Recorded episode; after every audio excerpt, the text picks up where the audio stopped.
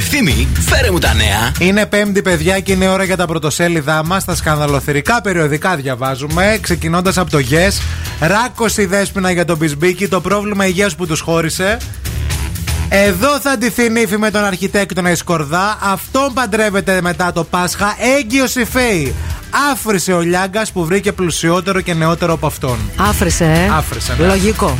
Εγκαταλείπει τα πάντα, την Ελλά- για πάντα την Ελλάδα η Άννα Μαρία. Δεν μπορεί να ξεπεράσει το θάνατο του Κωνσταντίνου, διαβάζουμε. Καλή, το ίδιο μας λέγατε και την προηγούμενη εβδομάδα. Ακόμα εδώ είναι. Έτσι. Ο... Στην πέταξαν στην απομόνωση, βασανίζουν την Καηλή στη φυλακή. Φύγαμε για το λοιπόν το διπλό μνημόσυνο για τα 40 και τα σχέδια της Άννας Μαρίας την επόμενη μέρα. Φεύγει οριστικά από την Ελλάδα, επιβεβαιώνει το λοιπόν. Μάλιστα. Είναι όλα ψέματα το χρηματοκιβώτιο. Ο Μιχαλόπουλος έκλεισε. Για τον ηθοποιό Μιχαλόπουλο, ο ίδιος τα λέει. Αχα. Η μαμά μου ήθελε να βρούμε μια γυναίκα να μας κάνει ένα παιδάκι και να φύγει, δηλώνει ο Νίκος Μουτσινά. Δεν ανέχομαι να μας προσβάλλεις. Νικολούλη σε κούγια. Ω. Πρώτα εδώ. Ω, ω, τι τον είπε. Και στο χάι που κυκλοφορεί, το βασιλικό κόμμα του Παύλου. Χαμογελά από τα, σύννεφα, από τα σύννεφα ο Κωνσταντίνος.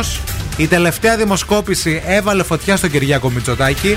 31,6% κλέβει από το Μητσοτάκη ο Βασιλιάς. Τι λες, ρε παιδί. μου. Άγριο θρίλερ πριν τις εκλογές. Χαμός θα γίνει. Η δίαιτα για εργαζόμενες γυναίκες. Χάστε 5 κιλά σε μία εβδομάδα. Θα σε πω Θαύμα εγώ. του Άγιου Ραφαήλ. Θεράπευσε τον εγγονόμα από λευκαιμία. 5 εύκολες συνταγές του χειμώνα.